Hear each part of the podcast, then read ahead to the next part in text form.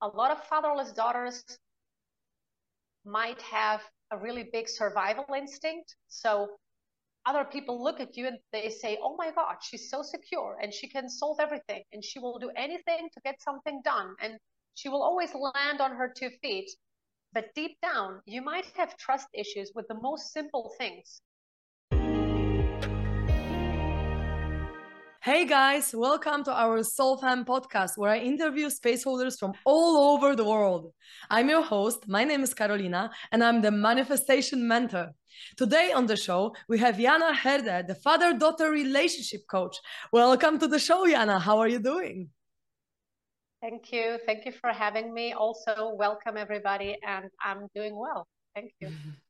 Thank you so much for agreeing uh, to be here because it's actually a really exciting topic for me to talk about father-daughter relationships because I have experienced a lot of these issues that you talk about. And so i would love love to start and jump straight into these most common father daughter issues that you see with your clients and also maybe further on how to resolve them like how to work with these issues. I'm really curious about the top three to five of them that are just the most uh, frequent that you encounter.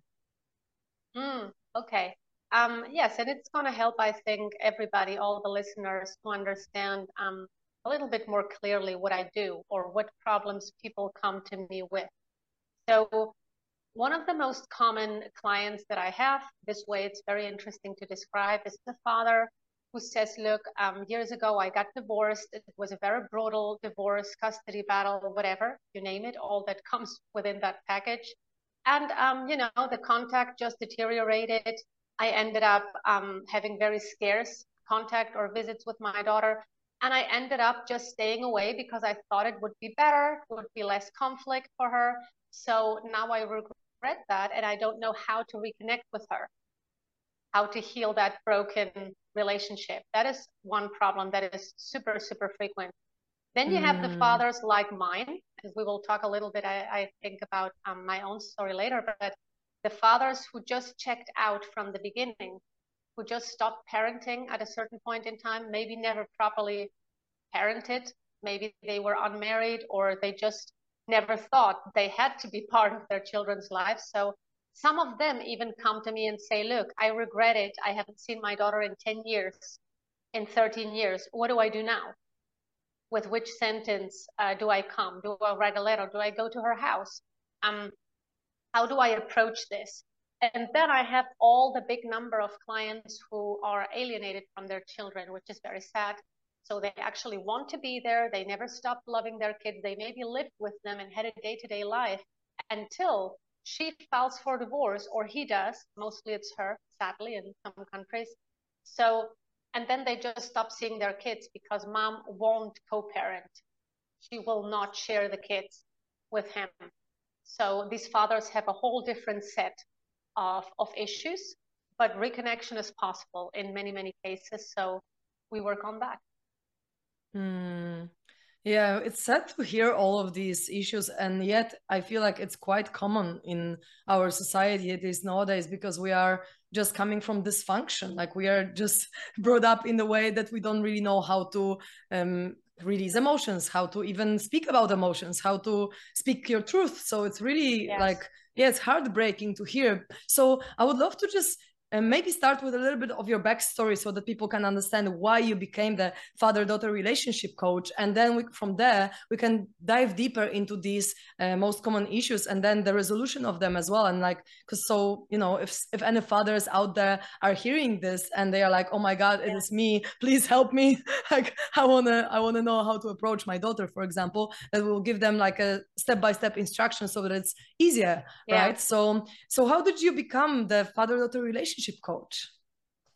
Um, well, I started. Um, I started become, to become interested in coaching in general, in life coaching, so to speak, um, many many years ago. And when my daughter was already born, um, and I saw myself repeating my pattern because I grew up fatherless myself. So my father never was really in the picture.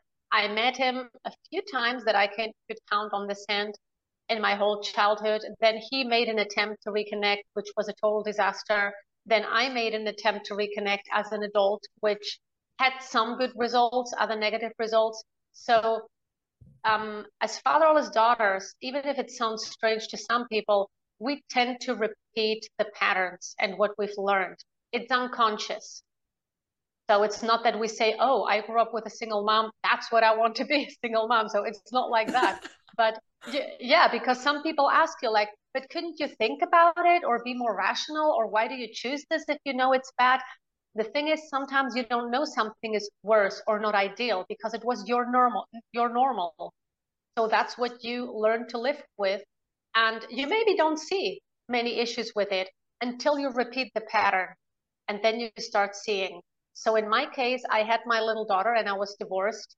And um, after a few years of co-parenting as best as we could, my ex-husband got very ill. So he couldn't really be with his daughter physically anymore for a number of years. So I was a single mother basically all the time. My family didn't live close by. So I was on duty pretty much all the time, every day, 24 seven. And, um, and I decided that I needed to work on whatever issues I had, that I needed to do a lot of self introspection and learning and research and whatever it took to understand what motivated my life choices, because otherwise, my daughter maybe would have no choice but to repeat the pattern again. And I didn't want that to happen. So that's when I started to be interested in coaching in general. I took coaching myself. And I had been teaching um, Spanish in Germany while living there for many years. So I love teaching and adapting the content to the person's um, to, to the person's way of learning. Everyone. So I seem to be quite good at it. And then someday I can't even explain to you which day it was.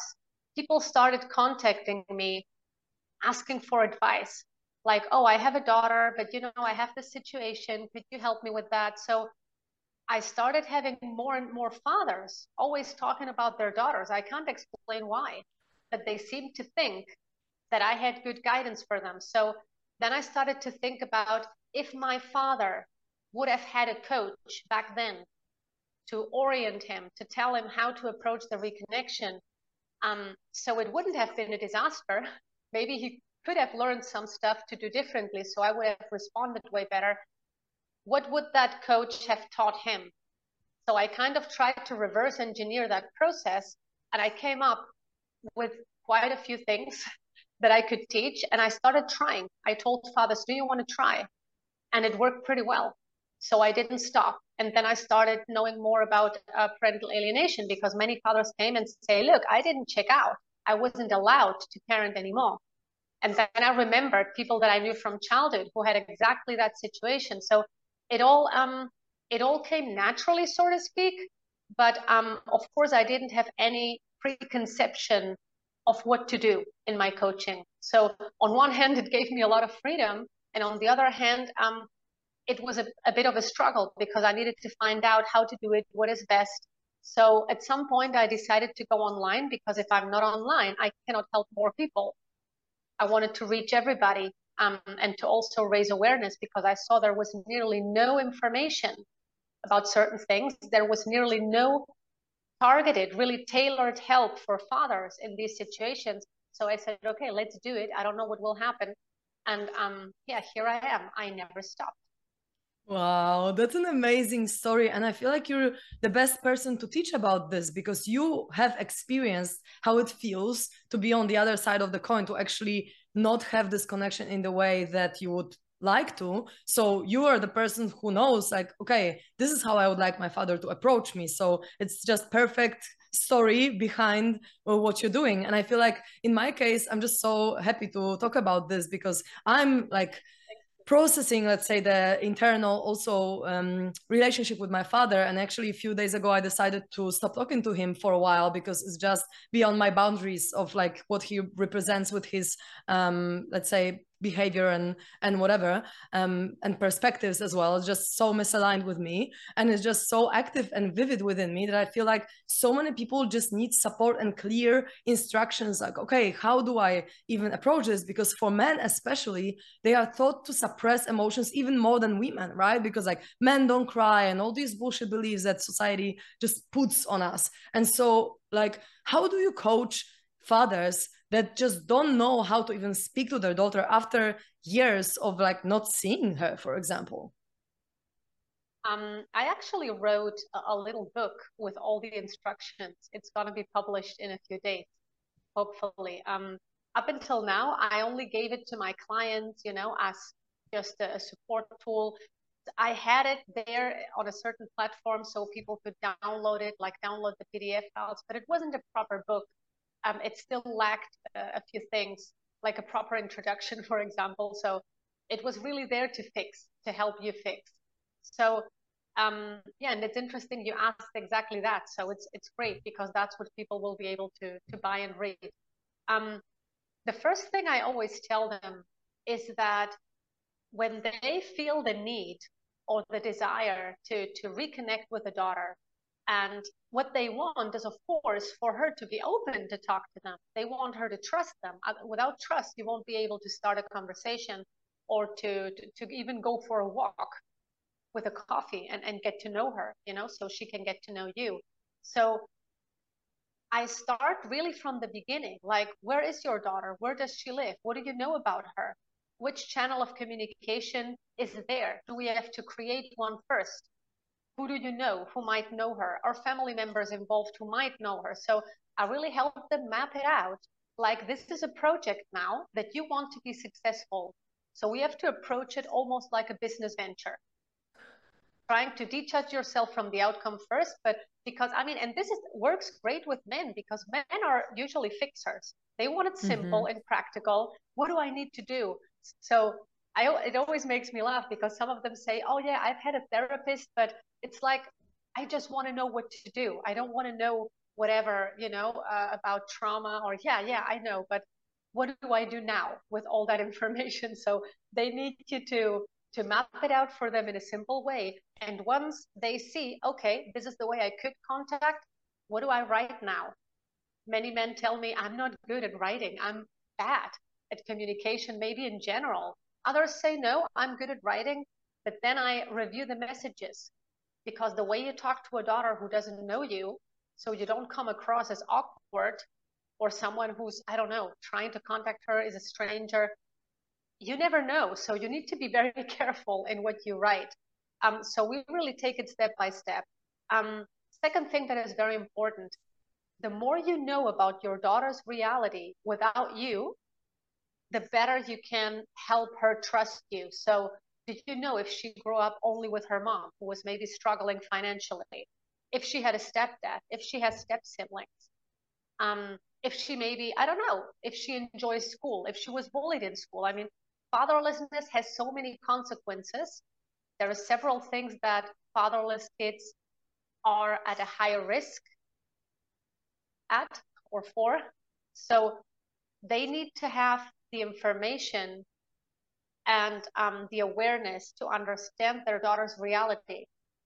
Otherwise, maybe she might respond with anger or with confusion or just be very reluctant and they don't understand it. They say, Why? Why is she so angry? I'm here, right? So there are several things to take into account. One of the main points, and if somebody is listening here who really needs this, write it down. Never go there to the first conversation. If you really achieved it, you know, you have a meeting now with her. Never start with, oh, yeah, I'm here so you can ask me for my story. Let me tell you my side of things. Because your daughter is not really interested in the beginning in what your struggles were, how bad you felt you were treated. She might want to ask you, why were you not there? And then it's not about excuses, it's about really being real. And if necessary, if it's true, just say, look, it's true. I, I had the wrong priorities. I made decisions that led to this. Yes, I'm responsible and I'm sorry. So if you if you're sorry, just say it and be transparent. But don't think the first meeting is there so you can talk about you because your daughter is the one who needs to be picked up pretty much where you left her. So I don't know if you maybe even even know this, part of you is still the little girl who was abandoned. So he will need to click with that and pick you up and be very patient and understand that your emotions might be all over the place and you can't just be friendly like with a stranger So a lot of patience is needed. And um, there are several more steps, of course, but this is actually in the beginning, I think, um, yeah, a, a, quite good um, basis mm-hmm. to go from mm-hmm. for a father who's really in that situation. Like, I haven't seen her in eight years. What do I do? Mm, I love that. Thank you so much for sharing that. I resonate with everything that you said so much. And I feel like, because uh, just to give you a little backstory to anyone who doesn't know, my father left when I was around two years old. And he was kind of like close and then far and close and far. And he tried to maybe come back to us when I was six years old and I was just with my mom. And then he finally left. Um, uh, because my stepmother was pregnant with my half brother from my dad's side. So then finally my parents split up for for real. Um, but I can resonate with everything that you say because the first thing is like trust, and the trust you need to make the other person feel safe right? And so you need to be the one open to hear what this other person has to say rather than you talking about yourself because otherwise the trust is just broken. And also i feel like what comes up for me when i uh, listen to you is that if I had to give advice to these fathers, would be first handle your guilt because like if you're okay with feeling guilty like if you accept it that okay i screwed up for example right? Sometimes it's your fault sometimes it's not um, in terms of like your fault quote unquote because it's not anyone's fault really it's just life. But you know sometimes you really like screw something up and you feel guilty about it. If you can really accept the guilt and like bear it then it's going to enable you more connection. Because for example with my dad i feel like sometimes and like he loves me i can feel it and he did the best he could really. But sometimes i feel like he can't even look in my eyes for more than 30 seconds because the guilt that's suppressed within him subconsciously right? Because it's not even uh, conscious. There is just a heart wall that it just doesn't allow us to connect on a deep level because there's just so much suppressed emotion there and then unwillingness to be in this uncomfortability right? So anytime he would look in my eyes to remind him okay i left this person when she was two years old. And then i felt like you know anytime i um see him which is not really often i feel like there is just a wall. Like i am even coming with unconditional love. And don't get me wrong the more i work on my daddy issues internally the better my relationship with my father is. And it has shifted a lot uh, over the years but i feel like this guilt theme is very important because if we can accept it and allow it then we can really approach this from like i'm truly sorry perspective and just really as a father be vulnerable. And then in this moment the daughter can really trust because this is the the vulnerability this is the intimacy. This is like okay i screwed up. I can bear the guilt I can bear the responsibility of that, and then it builds builds connection. So I just wanted to add to that. That's amazing, and and you know, um, in case it helps anybody listening, I actually coach fatherless daughters too because they do reach out, and they say, look, uh, right now I'm working with a young lady from the states, and her father actually agreed to be part of the sessions. So it's amazing because he's very open about how he perceives things she's very open. It's an amazing young lady. She's only 24. She's a teacher.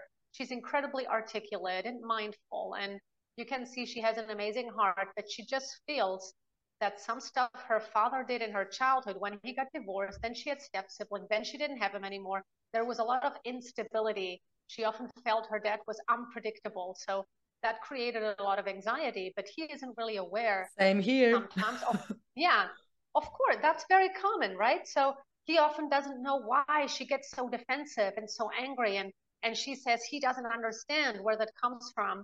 And here i'm going to drop the golden nugget here. To every dad out there until you don't fully understand and i don't mean understanding only in your head i mean understanding internally also with the experience. Until you don't fully understand what you not being there or doing certain things did to her she's not going to be able to fully open up and there's always going to be a barrier. So you dad need to understand how it made her feel that you were not there or were suddenly there or had an argument with mom or just checked out for some time for some reason. So and you're totally right it's not always about blame because in a relationship it takes two. So there is always stuff that i think with time passing people are often um, yeah, much softer and less radical about things when they explain the pattern they say look okay he did this but i actually did something else that wasn't that good. Or maybe i was a horrible husband because i didn't know how to do it and she tried her best but then she had also radical reactions to my behavior. So it, it mostly takes two. Of course if a father entirely checks out um, it is a choice that he makes. I don't care why but it's a choice he made so if he's not able to fully understand what it left you with, that he made certain choices. And that, of course, maybe he didn't want to hurt you by doing making the choices, but it did hurt you. The whole scenario wasn't ideal, and you were a child that nobody asked for an opinion.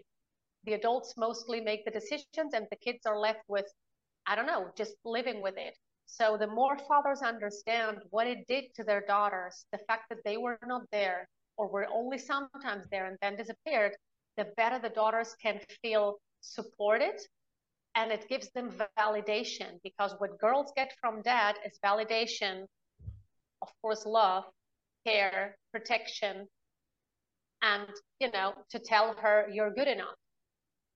Mm. You know, you're my hmm. daughter and you're perfect and you're beautiful and you're good and and it's awesome. Mm. So, so, they need to give you the validation, even if it comes years late.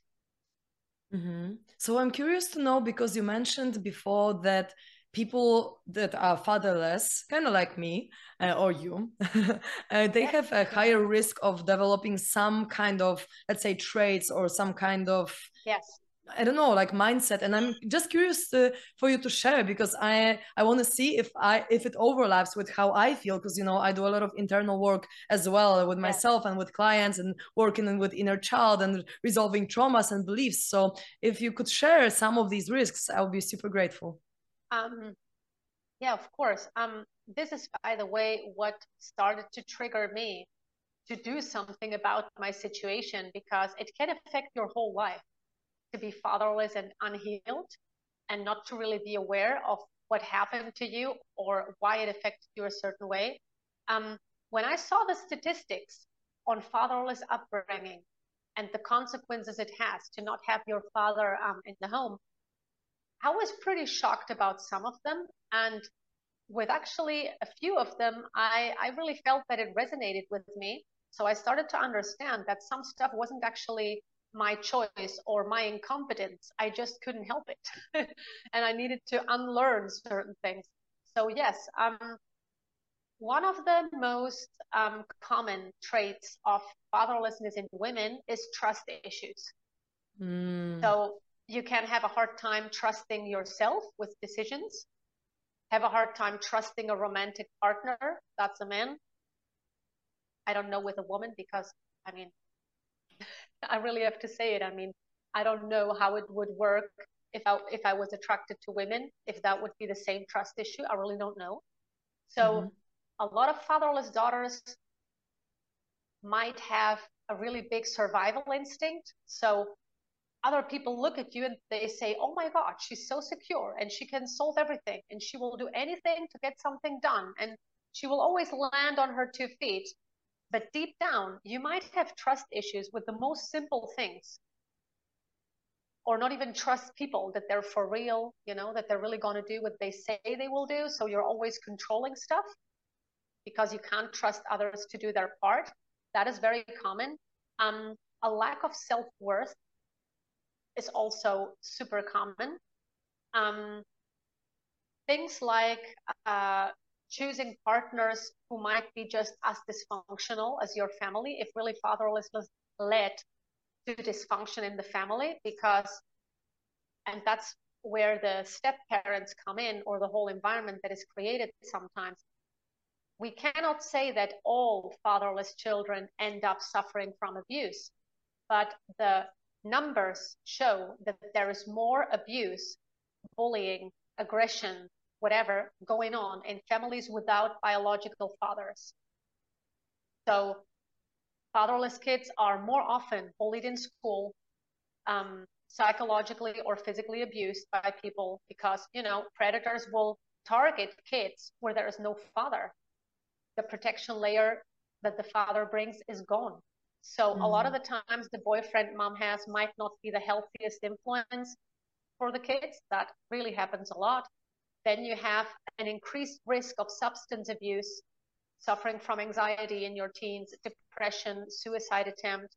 Um, of course, a higher risk of ending up living in poverty. A lot of single mothers have a problem with really earning an income that is stable.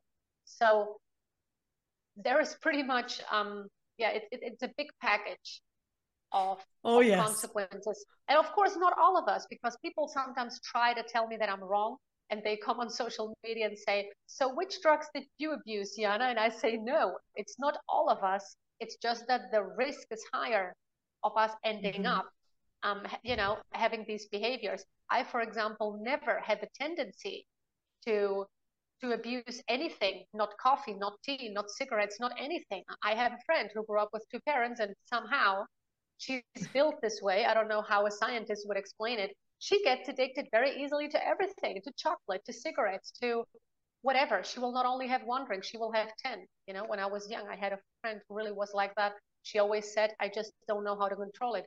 I never had the tendency to abuse drugs at all, but I had a lot of trust issues and massive anxiety. I thought it was normal to live with kind of a pressure in my chest at all times. And that didn't go away until I was in my mid 30s and I had done some therapy and some serious work to, to even re- retrain my brain and how I process normal thoughts. Mm. So it, it can come with a lot of issues. And in the majority of cases, it does. So every time a fatherless daughter comes along and says, You're wrong, I'm the exception, you start digging a bit deeper, and she's not the exception. She's not just fine. Mm, I resonate with literally everything that you said. I mean, if when I'm working on these daddy issues for the last eight years since I had my, you know, spiritual awakening and I realized, okay, I'm not the mind and I'm I'm not the emotion. And since then, I'm working through a lot of layers of powerlessness, victimhood, not feeling good enough, uh, trust issues, massive trust issues, mostly to myself, but also like I feel like, yeah, just copy pasting it on everything, even on the universe yeah. at large. Or I see, as you say, like with money, for example, I perceive it as uh, often with money, we copy paste the relationships that we had with our father as well on money. So in my case, I had to yes. reprogram the pattern that money was and i had like full of it and then wasn't and then was and then wasn't and like kind, kind of like my dad in childhood right so i had to like yeah. rewire so many of these things and like i just really would like to uh, mention here like also how to handle these situations when you get triggered because the thing is that if you still have suppressed emotions about your father leaving for example or your father not being there these emotions are going to come up when you get triggered in your everyday life because you're going to attract people like partners for example or uh, friends or family members that are representing this figure daddy in your consciousness let's say and then you're going to get triggered by them. So then i'm curious about your perspective and i'm also happy to share mine about how to handle this when you're already in this reaction uh, towards you know this towards your dad really. But you're you're kind of like mm, it's triggered by someone in your daily life although the trigger is like when you were three years old. So what would you say to people like how to handle when you're already realizing like okay now i'm in the trauma response now i'm in this anxiety or now i'm in this uh, kind of pattern? So how do you deal with it? Um it really depends on the person I mean, I don't think there is a formula that works exactly the same way for everyone.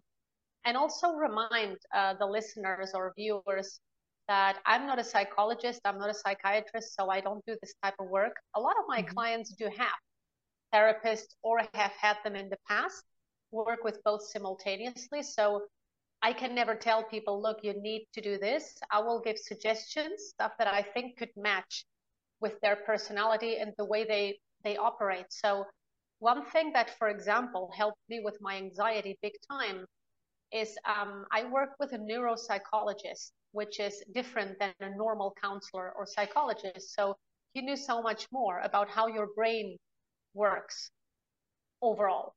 So I remember, and this is something, if you know a professional who does that, go and do it because it, it gives you a graphic image of your brain waves. He put a headset on me and I could see my brain waves. And he told me these are the alpha brain waves, these are the theta, and this is blah blah blah. So then he did exercises with me. Look, try to concentrate and at the same time relax, which is something most people can't do that easily because they're either concentrated and not relaxed or very, very relaxed and not concentrated. So he showed me in a way, in a graphic way, that I could use my brain in different ways and be totally conscious of the process. So that is just one thing that you can do if that's something that could help you to have a visual and to have a practice. So you understand that you're really in control and you can run the show. Because mm. as long as anxiety runs you, your history runs you, it's bad. So it's very good to be aware, like you say, oh, I'm I'm aware right now that something is triggering me and I'm again feeling dizzy in a fright and flight response, maybe. I used to have that. I felt like I was gonna pass out when a mm-hmm. very stressful situation came along or someone was displeased with my performance at work. Oh, I felt horrible. And I would they would tell me, Oh my God, you're very pale. Are you okay? And I was like, Oh my God, no, I'm not okay. And it was for for very small things that in my brain it felt like a total disaster that I now was responsible for and maybe couldn't fix, and everybody was going to hate me. so I had that response. And with time, when you meditate more, you really should engage in meditation. It has so many benefits for your psyche, for your body, for to reduce stress and anxiety levels. Um, if that's something that works for you, practice meditation. Keep very healthy and fit really in, in you have to because the fitter and healthier you are the better you can deal with whatever comes at you and the more aware you are of your body of how anxiety is affecting you of your breathing. So i always take a holistic approach. Look what choices you're making in your life. You don't want to be a victim anymore. Okay that's perfect. You shouldn't. You don't have to victimize yourself. I was a total victim with for years with a single as a single mom with my daughter. I victimized myself so much until I decided I couldn't do that anymore. And my therapist told me, what happened to you is something that happened to you. That's not who you are as a person. So you can decide that that's in the past. You've learned it. You don't have to repeat it, but now you can make different choices. So when the anxiety pattern starts, you just take a few breaths and tell yourself, I know this is now my brain doing what it's used to do but it doesn't have to last. I'll just let it pass and it's fine. So you practice positive self talk every time these things kick in. And I know mm. it sounds very simple, and many viewers might now be rolling their eyes at me and say, Oh, wow, that sounds so simple, but how can I do it? I get panic attacks, you know? But really, I was what I was looking um, at uh, Dr. Amen's account. Are you familiar with Dr. Amen? No. It's it's spelled A M E N. He is um, a psychiatrist and specialized in doing brain scans and really telling you how to heal because most of the people you can see it in their brain and there is ways to actually um, heal people even from depression from high anxiety from many many things but most psychiatrists will never look at your brain so Dr. Amen has an Instagram account, he's on Facebook, and he gives you very good tips. And he also said the first thing you can do when you have an anxiety attack in a certain situation is don't run away from the situation. Just stay there and breathe. Mm-hmm. And be conscious about the fact that it's happening. It doesn't, you know, it doesn't really last. I can get over it. And next time it's going to be less. And this is it maybe sounds too abstract for some people, but when you're a fatherless child and you have all these things going on, whether it's trust issues or anxiety or or um, just being a control freak sometimes because you can't trust some stuff, right? Or that you're not good enough. You know it, which is good. Be aware of it. It's good too. But don't think that it needs to stay with you all the time or that it needs to define you as who you are. So mm. we get used to the way we are. And sometimes we get so comfortable, it's even scarier to do something different and not identify with our anxiety maybe anymore. And with that, mm. I mm-hmm. really mean sometimes you need shock therapy for yourself. Get out of your comfort zone, say, no, I don't need to be a victim of certain things anymore. I can be different if I want to. And it might mm-hmm. not work the first time you try it, but your brain really works with practice.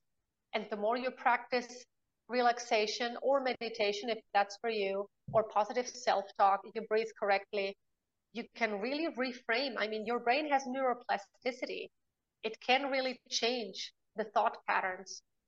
So every time that something triggers you and your brain already knows, like which buttons to push, so the whole thing starts again. The anxiety, you sweat, maybe you feel horrible, but you can retrain that.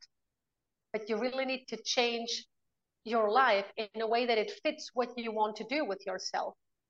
And I don't know if I'm a little bit all, all over the place. I actually know what I mean. Uh, maybe some people don't follow me or think, oh, what is that to, that to do with what Carolina was asking? But I really mean it. I mean, you need to look at yourself and see who you want to be. And if you want to stop feeling worthless, okay, you can. But you will have to become the person who can change these things. You cannot stay the person who's a victim and feel sorry for herself or says, well, I'm never going to get rid of these things. You absolutely can. But of course, it might take years. Mm-hmm. And some things might improve incredibly um, quick. And also choose your surroundings very carefully. Who are you spending time with? What are you reading? who are you allowing to have a relationship with you? And it's very important. You mentioned it. You can attract people that just match with the current um, energy that you have.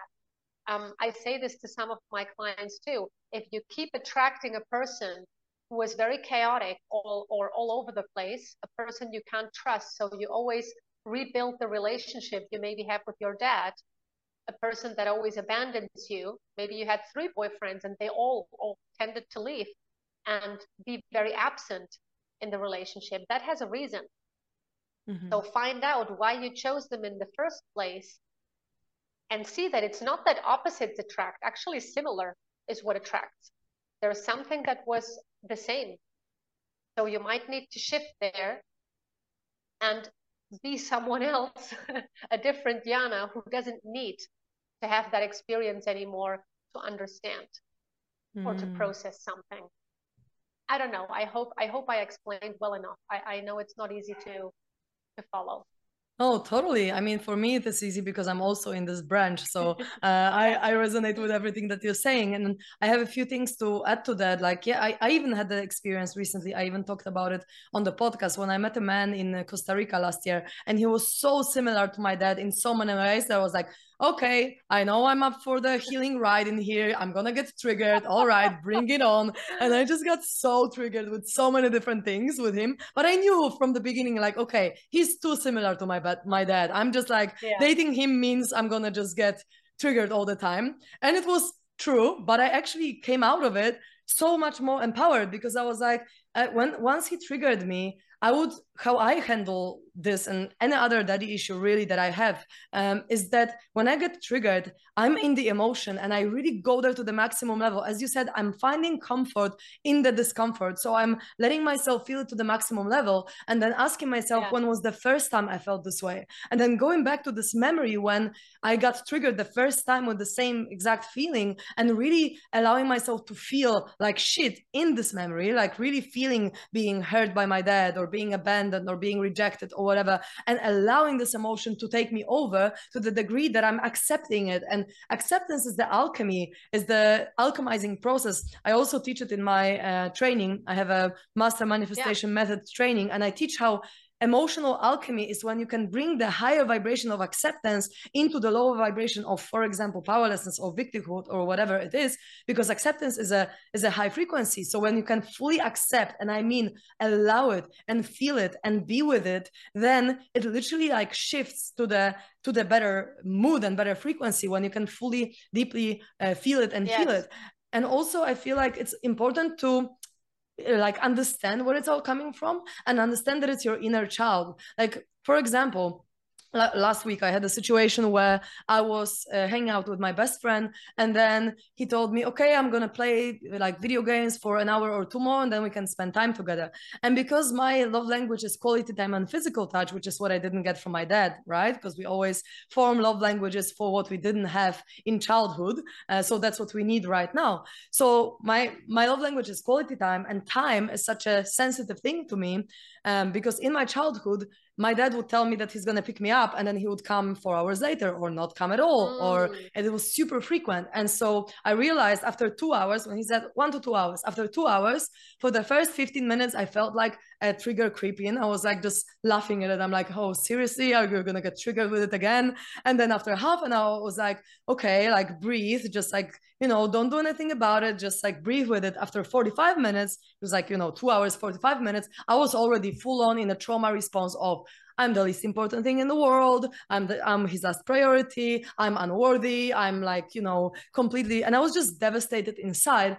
But the important thing is that I understood where it comes from. So I didn't project this shit on my best friend. I was just internally processing it. And when he finally stopped playing video games and came to me to the kitchen, he was actually able to hold me in the emotion because I was not bombarding him with my with my emotions and not blaming him for how i feel. And i feel like this is really important when you want to handle the trigger in like a um, let's say more aligned or smooth or peaceful way where you really know that this person that triggers you now is not actually the one that caused the problem that it yeah. all stems from your childhood so when you can see it through this lens you can really focus on your internal processing rather than blaming others for how they behave or you know blaming anyone really because like your energy attracted this person or the situation to your life anyway yeah. so when you can take full responsibility for how you feel and that it's your energy that you know through the law of attraction or law of mirroring um like attracted this then you can really own your power yeah. and i feel like you can really like be in your most authentic vulnerable self but also without causing any trouble or conflict for anyone else so i just wanted to give this example as like a tangible yes. thing to do just really like figure out where it comes from know that it comes from childhood and don't project your shit on other people Exactly. No, and it's a really good example, and it shows exactly um, what I often have to, you know, work through with people. It's great because you know what it is, you know it comes from somewhere, you understand, but you understand that it's your issue, and that you can decide if you're going to have a temper tantrum as an adult and affect others with how you're feeling and with your past, and have a, a horrible time where you maybe got attention, but it's not really the attention you you want to have. Or if you want to do what you did and say, okay, fine, that's why I'm feeling like that. It has nothing to do really with this person. So you're in charge and you can decide what to do with it. And responsibility is a big word and taking accountability. And with with fatherless daughters, um, I, I really talk more about them because I don't really work a lot with fatherless sons. So I know more on, on our side. But what you see a lot is ladies who, just like I did, repeat the pattern, end up divorced or being a single mom or whatever, and they still, a part of themselves still is that little girl who didn't get enough attention, validation, love, who was, you know, dad just made a different decision and now he doesn't show up. Well, he promised you he would, he doesn't. So, and they end up not only projecting all that stuff on other people, but they always expect specifically special treatment from others, extra understanding from others. Yeah, you know, because I grew up without my dad, and yeah, that's why I can't stand you talking to me that way. Please change it. So they even request special behavior from others to adjust to their problems. And I always tell them, like, the first step to really becoming responsible as the adult you that you're now is really not stop expecting special understanding from other people. They can, of course, be your friend or your partner and say, look, I understand how you grew up. That sucked, you know, but it isn't my fault. So, so stop making me feel bad for things that I didn't cause. So accept that people don't owe you special understanding as a 30 year old anymore. And you'll even advance faster and stop, you know, kind of being in that comfort zone where you really want to be understood still all the time, but you refuse to really get out of the victimhood status and say, okay, that sucked, but it's not my fault. I was the child, it was his fault. And yes, if he wants to come and talk about it, I'll let him know how it made me feel. And that will be awesome. and it will help the both of us probably if that is a possibility. With my father, for example, it never was a possibility. I didn't get that. So you know, and you advance when you make these choices.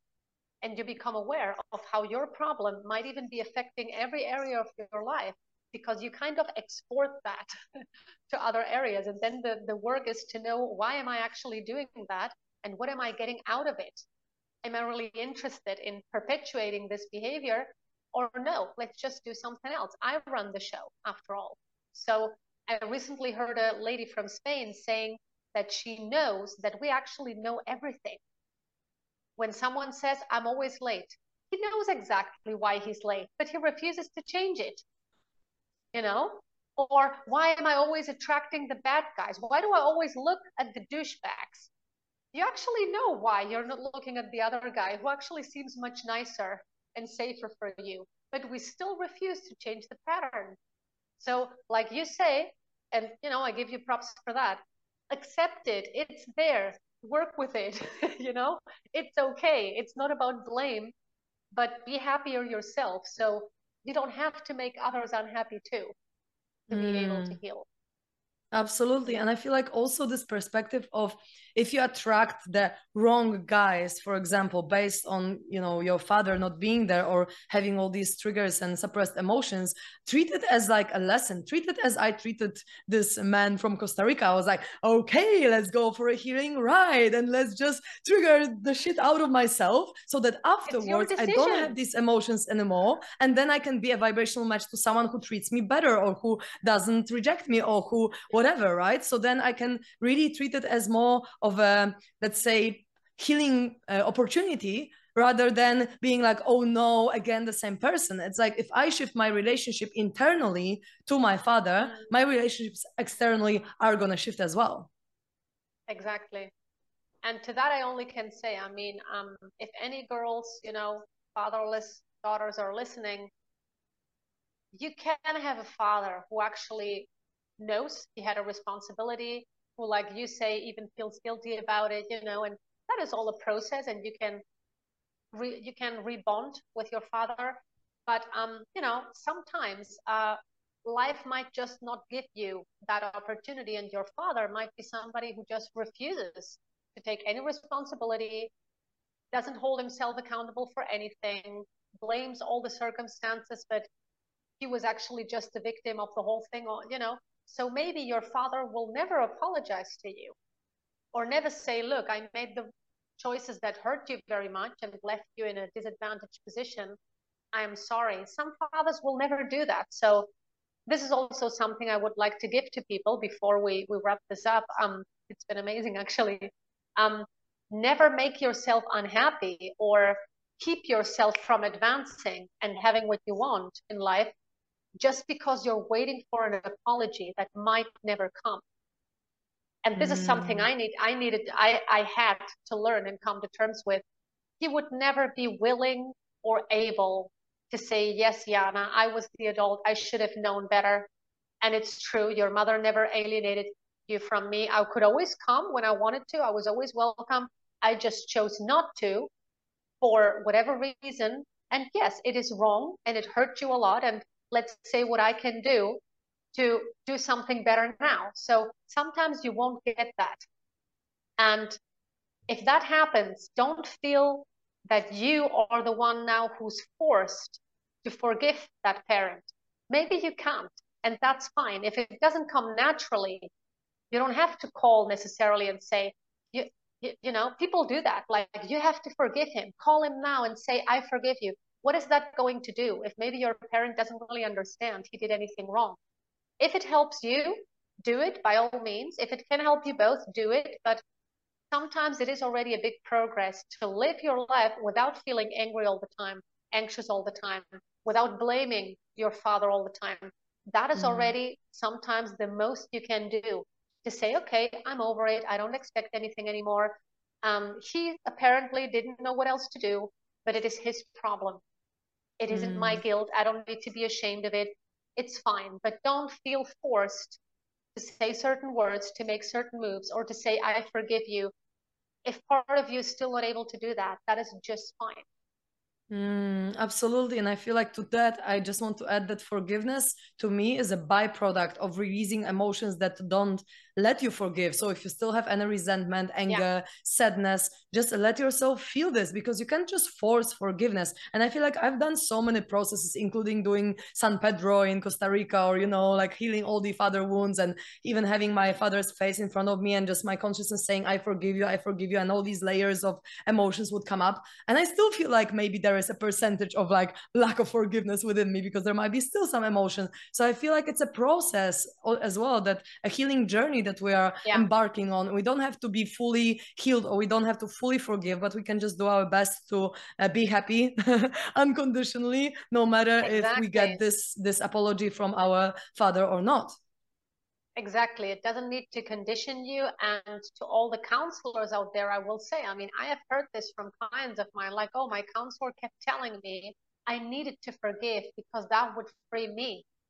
But I somehow couldn't do it. And then I felt blamed because somehow mm.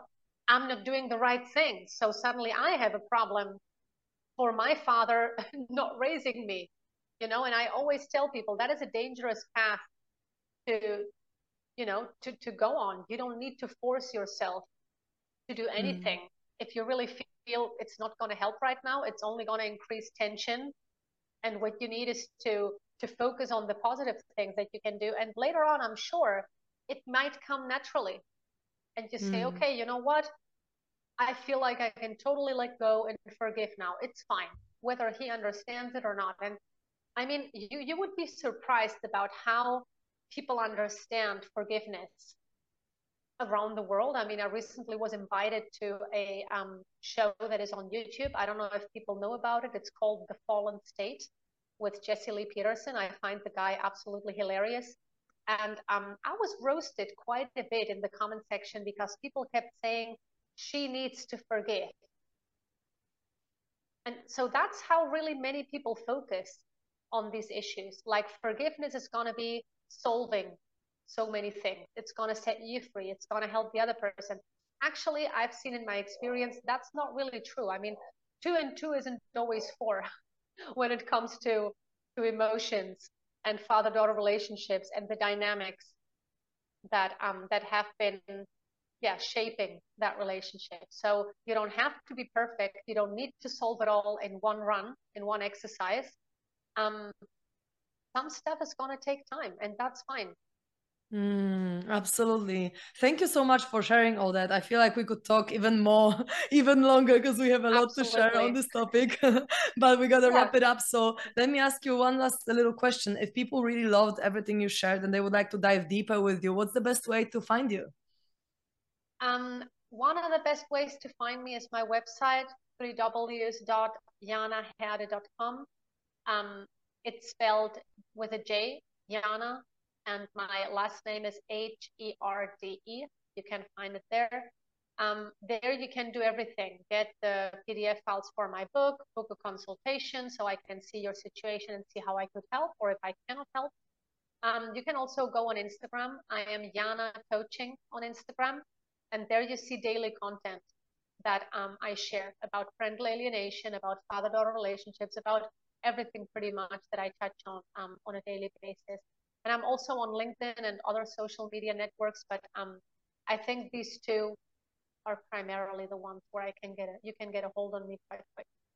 Amazing. Thank you so much, Jana. It's been such an incredible conversation. I'm so grateful Thank that you agreed to be on this podcast and talk about these vulnerable and intimate things, uh, really. So, thank you so much. Massive gratitude to you.